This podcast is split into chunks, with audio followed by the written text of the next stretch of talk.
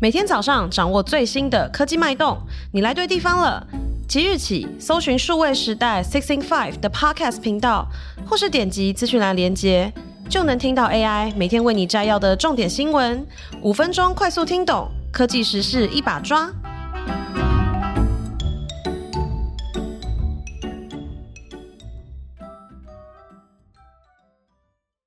我们与恶的距离，华灯初上到人选之人。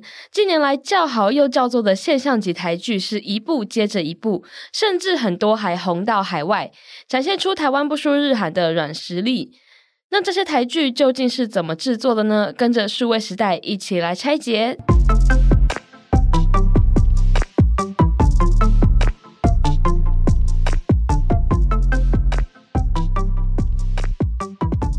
来这个礼拜的记者茶水间，那我们这一次呢，因为今天已经是八月一号了嘛，那我们八月号的新杂志呢叫做《新台剧闯全球》，那今天已经上架了，那我们就欢迎这次杂志封面故事的制作人君毅。Hello，大家好，我是很久没有来录音的君毅。对，哎，很久没听到你的声音，没错。那这次呃，我觉得我们这次的主题蛮特别的，好像是之前比较少，我在我们数位时代比较少见到的一个。题目这样子，那里面呢，呃，我们讲到台剧，就是说有一个台剧复兴这个现象嘛。嗯，那我我自己很好奇，说为什么你会想要做这样子的题目？其实我们当初在设定的时候，是因为陆续看到很多好看的台剧，嗯，那像是《华灯初上》啊，或者是在韩国很红的《想见你》，我们的光汉哥，讲的好像我很熟，啊，而且他应该比你小吧？你叫人家哥。对，好好好，光汉就是也在韩国很红嘛，上遍了韩国的节目。那我们一开始就是一直都有在筹备这个题目，但是又很怕担心这个台剧是昙花一现。嗯，那好在我们今年上半年也有两部很强的台剧嘛，那包含人选之人以及。模仿犯，模仿犯，我们 一开始念 一直念不出来。模仿犯，因为这个不是很好念。如果后面我们念错的话，大家就那个多多担待这样子。然后这两部连续两部很棒的台剧嘛，然后特别是模仿犯，它就是在 Netflix 的成绩也非常好，嗯，所以我们才重新找回了这个题目。那就像刚才浅浅讲的，我们一开始的确是设定在台剧复兴的这个状况下，事情，因为其实中间台剧有一段时间是。没有什么声量的。消，消失吗？我们以前最红的是《流星花园》，对对对，对，然后一直到就是《流星花园》啊，这我可以讲，因为 小时候对我的年代，小时候很爱看，就是《流星花园》嘛，然后还有什么《薰衣草》，对对对那那一那一系列《海豚湾恋人》那一系列的台剧，在那时候非常的红，因为而且那个时候是呃，不是只有在台湾红，对对对，就是到。就是可能我们说两岸三地，然后到东南亚。哇，两岸三地，你很会电视人。对，电视人特别爱讲两岸三地。对，就是在两岸三地跟东南亚都非常，都非常的红。然后，可是这呃，这持续差不多差不多十年吧。对，一直到大概是呃，如果大家听众朋友跟我年纪差不多，嗯、你们应该会听过陈乔恩的偶像剧女王嘛。一直到王子变青蛙，到王子变青蛙都还拥有非常高的收视率。嗯，到那个之后。就开始台剧就是有一种比较不上不下的感觉，就是会没有像以前，就是每每一部出来都是那种现象级。以前现象级是那种你六日一定要看，因为不然你礼拜一去学校没有，东西讨论，对，没有办法跟同学 讨论这个事情。然后到就我可能到大概大学之类的吧，那时候就还还是有一两部比较红。那时候大学红的是《犀利人妻》跟。嗯我可能不会爱你，对对，对，但是好像就是剩下这种呃，就剩下一两部，没有说比较零星，对对对对对，没有说每一部都爆红这样。然后又过了又过了几年之后，又出终于又出现了比较不一样的，比如说《麻醉风暴》，嗯嗯，或者是我们与恶距离这种，就好像又有一个复兴潮起来的那种感觉。对，刚才那个背景就是我们制作这个这一部呃这一期杂志的里面的一个算是背景故事啦。因为我们以前就是讲真的，真的是会有点期待说。三立这一部播完要播什么？对，是有有这种期待感在的。而且以前的偶像剧是不是只有捧红剧，还有歌，嗯嗯、然后人偶像什么的，就是会之类的。一八三课啊，对，我以前真的超喜欢他们。对，所以我们就花了一点时间去探讨这个题目。那我们一开始抓的方向其实是台剧复兴，但越聊你就会发现。哎好像不是这么一回事。嗯，那我想稍微先聊一下，我们这次呃这一期里面也有提到的故事，就是是什么让台剧重新在在《流星花园》在呃王子变青蛙之后又重新复兴，我们第一个找到的一个现象就是主要还是 Netflix，嗯，就是因为 Netflix 它呃开始进军全球市场了，它都会在各地去买剧，哦，然后甚至也是投资当地的制作团队。嗯，那因为他们能出的钱很多，当然对。对。那呃过去的台剧主要的出资方是电视台，对，就我这个电视台要播嘛，我当然自己拨钱下去做台剧。嗯、那 Netflix 来以后。他就是开始扶持一些跟制作公司合作，嗯，它的等级就跟电视台不一样，因为因为它是串流嘛，就等于说，呃，不是只有台湾，可能其他其他地区的其他国家的观众也会看得到，嗯，或者是它有让让观众有更多不同的管道嘛去看，嗯、就是不用就是像以前那样，就是哎，守在电视前，对，守在礼拜天晚上八点守在电视前看这样子。而且最主要的不同也是。呃，观众的品味会提升啦。嗯，就是我不知道哎、欸，我 Netflix 那时候是看什么 Breaking Bad。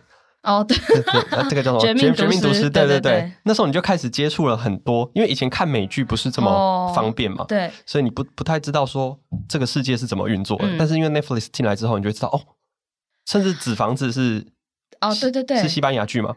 纸纸房子，对，纸对纸房子，对，去银行抢劫那个我，我一句一句西班牙文都不会讲，但是我还是看得很开心啊。对，所以这些观众的视野被打开了。那么回到刚才的制作公司面，就是当 Netflix 或者是其他的制作呃国际的串流平台、嗯、国际的资金，他捧着很大笔的钱来请制作公司拍戏的时候，钱多，那当然成品就，就好办。对，真的是。这句话真的是对，钱多事情就好办。对，因为其实就是制作这种影视内容，它是一个就是高度依赖人工的产业，没错没错。从从导演啊、编剧或到现场的灯光美术，或是呃布景、服化，嗯、这些都需要非常非常多的人力。那你当然是花越多的钱，就可以请到越好的编剧、越好的导演，然后有越多的钱去做不同的后置，嗯、然后就是有这样子的。的资金的话呢，才可以做出更好的东西，这是一种循环嘛。因为我们的、嗯、呃主文杂志主文里面也写到说，以前过去呢，流星花园时期它的制作费一集是五十万，那现在最新的今年的制作费已经飙到了三千万，对，一集是六十倍的差距，没错。所以呃，跟以前比起来，确实是各方面都是有提升。那应该也是呃，最近台剧就是大家都越来越喜欢的原因之一。就钱多，就像你说的，钱多就好办事啊。嗯、像是我们在做找资料的时候，就会发现，呃，以前拍偶像剧嘛，偶像剧就是时代剧嘛，比较没有，嗯、就是现代剧，它比较没有什么布景的问题。嗯、但就找一些办公室我们办公室可能也可以拍一集。命中注定我爱你。对，但是呃，随着当你要去拍各种不同的时代的时候，嗯、你可能会需要质感师。这个职业，哦、对，他是帮你把这些东西做的。比如说，你要拍一个呃铁皮屋生锈的场景，嗯、那你随便找，你不能找到适合的。那如果有质感师，这个他就可以帮你做的更有质感。这个东西它可能不会很明显，但是确实能提升你整个剧的品质的地方。像这种职业也会在有钱的时候才会被找来吗？哦，没对，没错，因为它算是一种加成嘛，一种 buff，嗯，对，就是你可以把。剧啊，稳稳的拍好，但是你要怎么样让它更漂亮，布景更好看，甚至比如说像我我之前喜欢的一部台剧就《茶金》，它连那个开头的字体，它都是特别去没错没错有去斟酌去设计的。现在的台剧就是会在这种比较小细节的地方再做出不一样的差异。那像是最近啊，其实我们刚刚一直都讲到有很多部呃很不错的剧，那我想问问君，最近这几年来让你比较印象深刻的有哪些？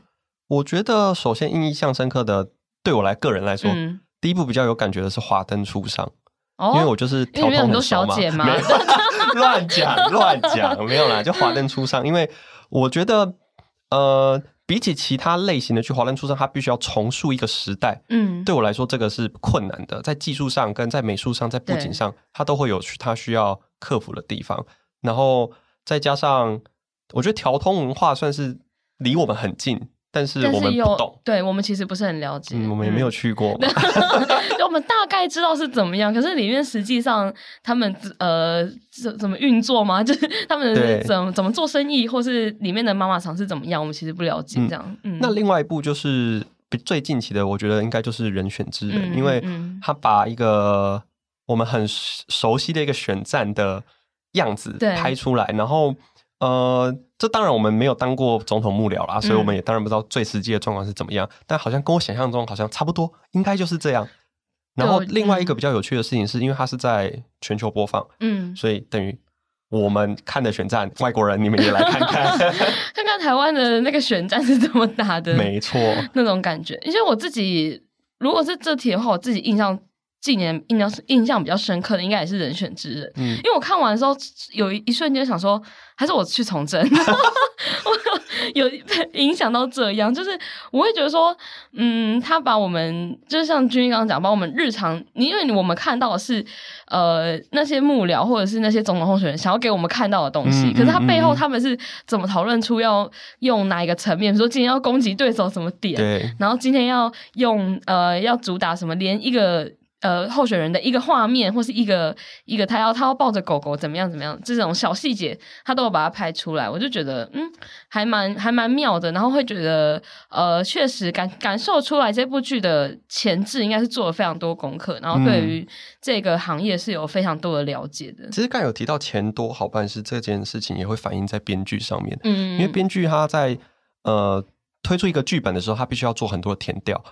田调这段时间，你要不要付他钱？哦，对，对不对？填掉其实是一件很困难的事情，因为像是我好像想那个人选之人，他要花非常多的时间去跟着这些政治从事政治的工作人员，嗯、然后去看他们平常是在做些什么事情。那没有在打选战的时候，他们平常是怎么，嗯嗯，又是在做些什么事？这应该是要花很多时间的。对啊，所以我们刚才聊了一些好剧嘛，就好像。还在台剧复兴的路上，嗯，但其实呃，我们刚开始一个一个去访问，我们去访问了一些制作这些好剧的制作公司，嗯、比如说我们刚才谈到的人选之人，他就是大木影艺制作的。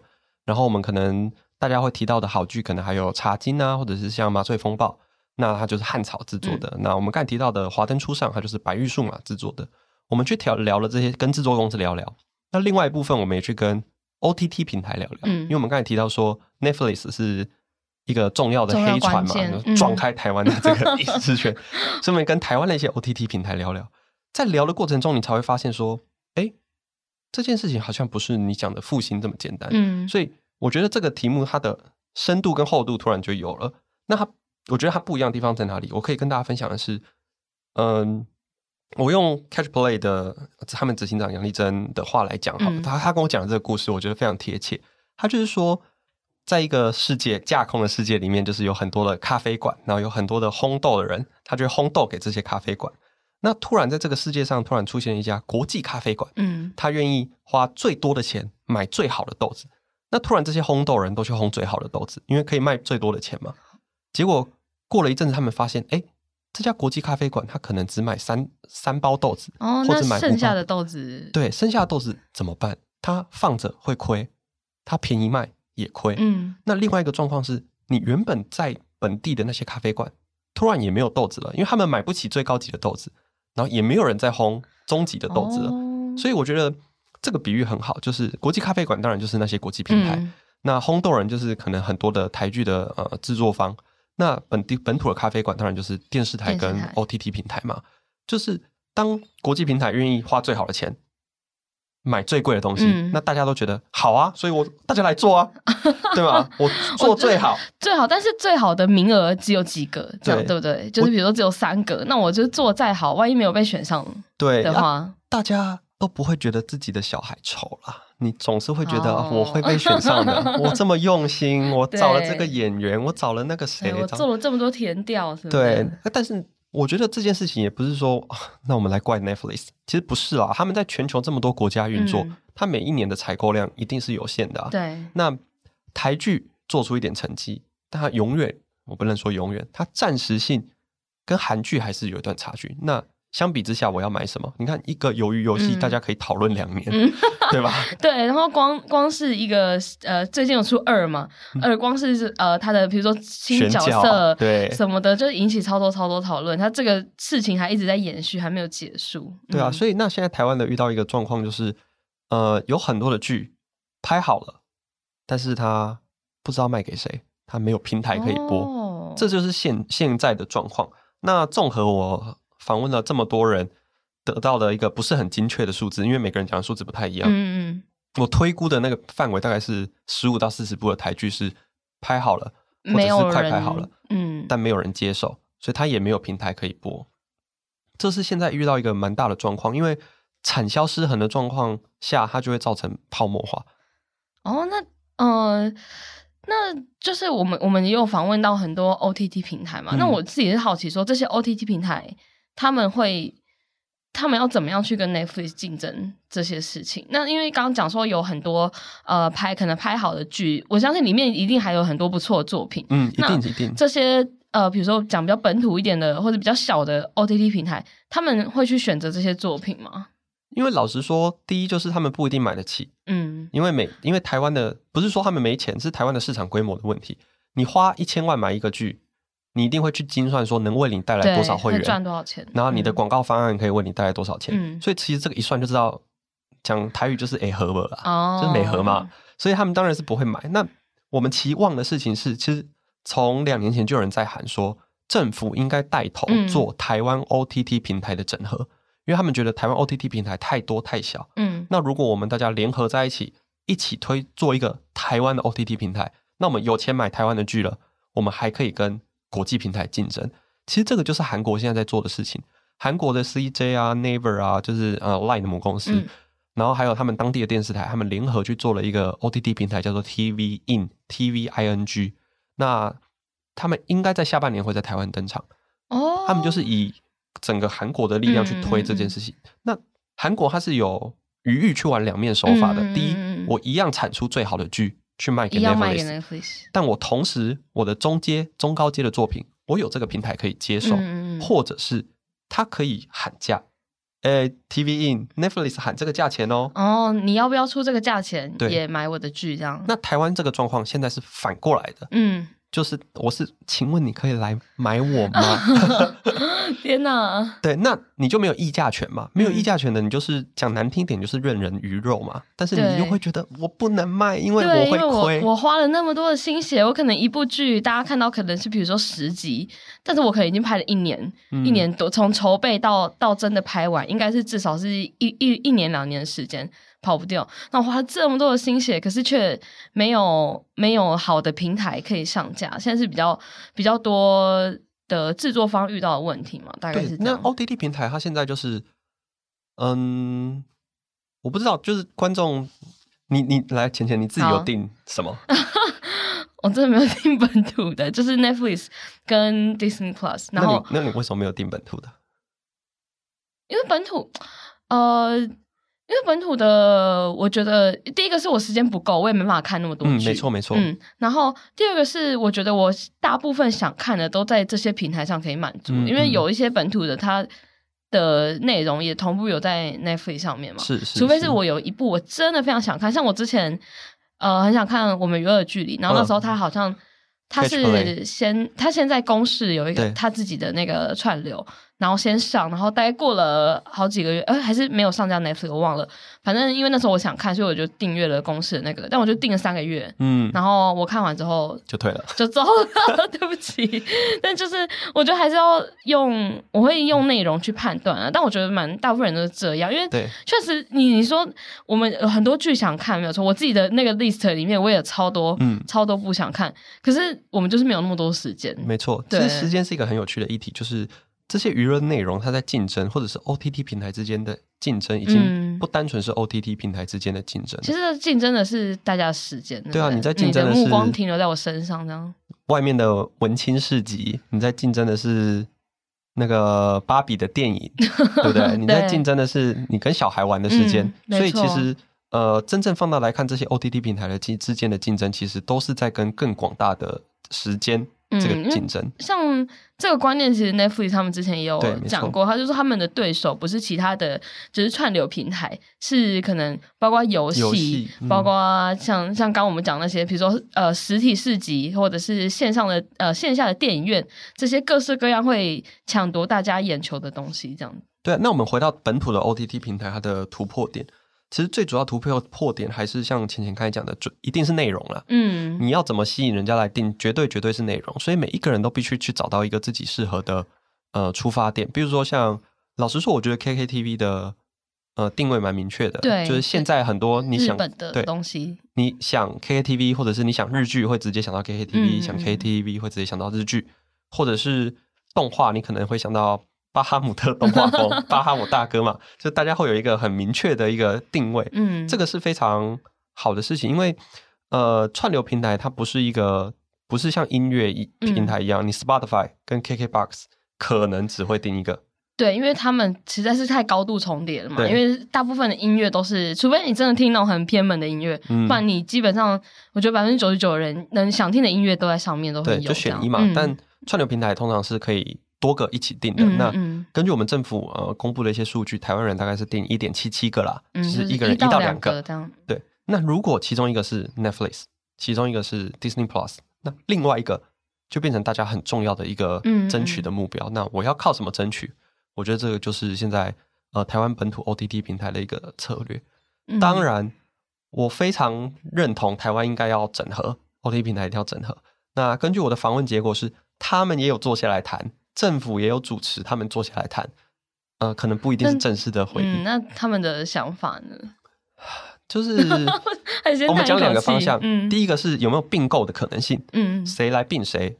然后大家一起做大嘛，嗯，但是考量到一些估值的问题啊，我讲白话文就太贵了，对啊，那太贵会怎样？就是我如果要卖，我还要跟我投资人交代，嗯，所以我不太可能用这个便宜的价格卖掉，嗯，那我有资本雄厚的人想买啊，你现在这么贵，我就放着嘛，嗯，放着，我放两年嘛，看你可以怎么样，对，我们 放两年再说嘛，所以整病这个方向，短时间内我觉得比较困难。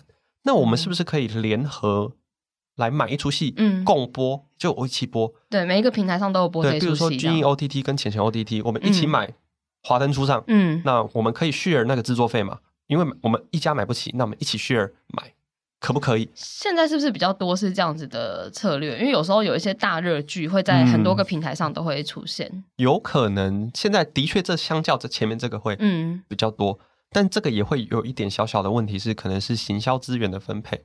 哦，就我举举个例子，就是我们两个一起买，那行销是我出还是你出？嗯，你出，哎，你你全部都出，那我也会受益啊，我也会受益啊。所以 老实说，合作之中也会有很多的考量。嗯嗯。那呃，我们以 Light TV 来举例好了，Light TV 它蛮多跟电视台的合作，嗯，它就算是比较不会有这种。哦，因为他们算是不同性质的，对对，一个是电视，一个是呃线上的。对，我们可以吸引到不同的人嘛？嗯、对，就是我吸引到那个电视前面的还有四百多万，不要这样。啊、哦，还蛮多的，还蛮多的，还蛮多的。对，然后另外一部分是呃，电视可能也有一些内容是，嗯、我说不定看 Live TV 的时候会想看，嗯，对，所以这个会是一个跨越呃跳脱 OTT 平台之间竞争的一个互补性，嗯、但是我还是非常希望说。有没有整并的可能性啦？我个人，因为我觉得这件事情，文化这件事情是很潜移默化的，就是我们台湾人很习惯接受外来的文化。对，我们看美剧，我们看韩剧，我们看日剧，我们看西班牙剧，这件事情是好的，因为它对于我们的多元融合是绝对有帮助的。但是有一天，我担心的是，有一天会不会慢慢的看台剧的人变少了，比例变少了嘛？因为你要看这么多剧，时间有限，时间有限，比例一定变少。那我们到时候我们的文化。要怎么发生？很难，比较难。好沉重。对，怎么突然？你怎么突然做出一些文化部长的发言？我们以后要去人生剧展才能看台剧，你知道吗？对，所以我觉得，呃，像像最近这这些这种啊，我们刚刚讲到人选之人或者是华灯初上这种比较，它是比较带有文化气息的嘛，就是拍出某一某一群人，或是某一个样貌，某一个台湾的样貌，或是某一段时间，比如说。呃，像斯卡罗或茶金这种比较历史的，嗯、就某一段时间的台湾的属于台湾人的历史，嗯、像这种剧我就觉得很棒。你是这一派的？我是这一派，对，我喜欢看这种，所以我就觉得这个确实是很需要有一个传承的平台继续下去的。嗯、那现在我觉得是有在改善的、啊，因为 Netflix 上就确实可以看到越来越多。哎，其实 Netflix 上现在也可以看到老的，你知道吗？多了？就是西街少年那种。这是不是某种程度上也是一个很棒的传承？对，这当然是因为它是国际平台的话，它如果它还是可以看到，我我我完全能想象到，就是 Netflix 它会会怎么回答这题，他一定会说啊、哦，我们的平台你也是可以看到你们以前的内容跟现在内容，嗯、我们绝对会持续支持本土的发展。嗯、但是，嗯。我觉得终究还是不太一样啊，不然你看韩国，他这么积极的去，他那个感觉是不一样的，这么积极的去做本土平台，甚至 CJ 这个呃娱乐公司，他都要到美国去成为他们营业的其中一个部分，因为他知道说，他不能永远只是你好莱坞供应链的其中一环而已，他要真正的打入这里，先从跟你学习开始。哦，对啊，所以呃，CJ 他很久以前就投资梦工厂，嗯，他们就是要去学习好莱坞的那一套。我没有办法说 CJ 今天的成功，就是因为他当初有投资梦工厂学到了什么。这算是一步一招啊，对，他这个绝对是一招，所以。我们台剧就是，如果我们说我们台剧希望不是昙花一现，我们希望它可以持续的发展。那除了说我们持续的提高更好的内容之外，很大一部分就是我们要去跟国外的人合作。嗯，我们从最源头的地方，比如说我们很源头的的地方，我们就把日本拉进来合作。嗯，那这出戏它就有台湾市场，有日本市场。日本市场。对，当你的市场越大的时候，就可以去分摊你的成本问题嘛。但也许就会有人问说，嗯，日本为什么要跟你合作？啊，日剧拍的好好的，为什么要跟你合作？那其实这也很有趣，是因为全世界都受到 Netflix 的问题。对啊，就是不可能只有台湾有这个问题嘛。日本其实应该也，所以全世界有很多所谓的二军。如果我们把 Netflix 算在一军的话，嗯、二军要扳倒一军，他就是靠内容，就是整团结。对，你就是要靠内容，嗯、就是那我今天内容，日剧一直以来的问题就是它有一个很独特的风格。嗯，大家吃的就吃，不吃人就是不吃嘛。那他们可能也是也是需要跟其他人合作去碰撞出一些不同的内容。嗯、那他今天可以跟台湾合作，二军获得了很好的内容，他就有机会跟一军比拼嘛。哦、所以现在反而是全球在密切合作的一个时间点，就是我们怎么去跟其他韩国啊、东南亚的合作，然后从最上游的地方就开始去开拓这个市场。我觉得这个是现在很重要的事情。嗯、所以，我们这一次的题目啊。没有抓台剧复兴或者是什么 之类台剧泡沫，嗯，所以我们就是呃，其实这个事情很有趣，是因为我个人是跑新创公司，嗯，那新创公司一直以来的问题就是台湾市场太小，对，那没想到我跑到 跑来做了 影剧这题，我们竟然在讨论一模一样的事情哦，它的它的背后的概念是类似的，对，我们还是要走出去，我们让更多人的看到，那这件事情哦。不太可能一触可及啦，对啊，就你不可能明天就看到吴康仁，你说去好莱坞演戏，在好莱坞的《环太平洋三》里面出演一个角色，这可能比较困难了。但是我们可以从呃一些比较可能比较中型的、比较小型的开始合制嘛。那也不包含是艺人，因为整个影视产业，其实过去我们谈台剧说《麻醉风暴》啊，或者是《华灯初上》，他们还有一个原因是因为中国的限娱令。就限制娱乐内容哦，就是算是一个 timing 这样。对、嗯、他们这些人回来了，嗯啊，我们刚才提到有钱啊，另外就是有人，有人有钱有人，没有什么事情是做不来的嘛。嗯，所以呃，跟国外合作也不只是明星把我们的人塞进去，嗯，但我们要把我们的灯光、把我们的美术、把我们的制片、把我们的专案管理、把我们的流程都学起来。那有一天我们才能看到呃整个更好的一个台剧。那另外一个我比较想讲的事情是。我们刚才一直提到钱的问题嘛，那 Netflix 有钱，嗯，OTT 平台整合起来也许有钱。另外一个是我们一直很期望的是台湾企业可以多投入这一块，哦、对，因为我觉得那个文策院董事长蔡家俊家俊哥，国民哥讲的很好，他说，哎，我想额外讲一点，他的照片非常酷，哎，对，大家可以看一下，他是一个很酷的人，嗯，他他讲一句话，他就说台湾老板哈不是没钱，他是没信心。对啊，他就跟我说，因为老板是商人嘛，他就他就觉得说，哎，那我投这个钱，对，我有办法回收回来吗？你就好像变成只能擒了他，对不对？对，没错，你就只能擒了他，因为他就说，哪一个老板没有被骗过拍一两部电影？对嘛，就是老板可能就被请勒过了嘛。就说，哎，你这个是为了台湾的文化、台湾的历史、文化捍卫战，就要靠你啊，不能讲出来，靠你谁谁谁来了，所以。我觉得这也很有趣。那为什么企业不投？就像前前讲的嘛，啊，我投了之后能赚到什么？对啊，这是一个很大的问题嘛。那我们也期待说，我们的影剧制作是不是可以告诉这些企业说，他们到底可以得到什么？你，你实际真的可以回收一些，对，不只是情感情感面的东西，就就钱嘛，讲最简单的钱嘛，钱或者是我置入可不可以有质感的置入？对对对，比如说 韩剧的总裁，他一定是开最好的车嘛，那。他如果没有拉到赞助，他那个车牌那边会贴起来吗？对啊，或者韩剧女主角都拿那个三星那一只啊。对啊，所以超多的，嗯，就是这才是有正向加成的啊。那因为台湾过去不习惯做品牌，嗯，我们是做代工，所以我们在品牌这一块比较没有失力点这么多。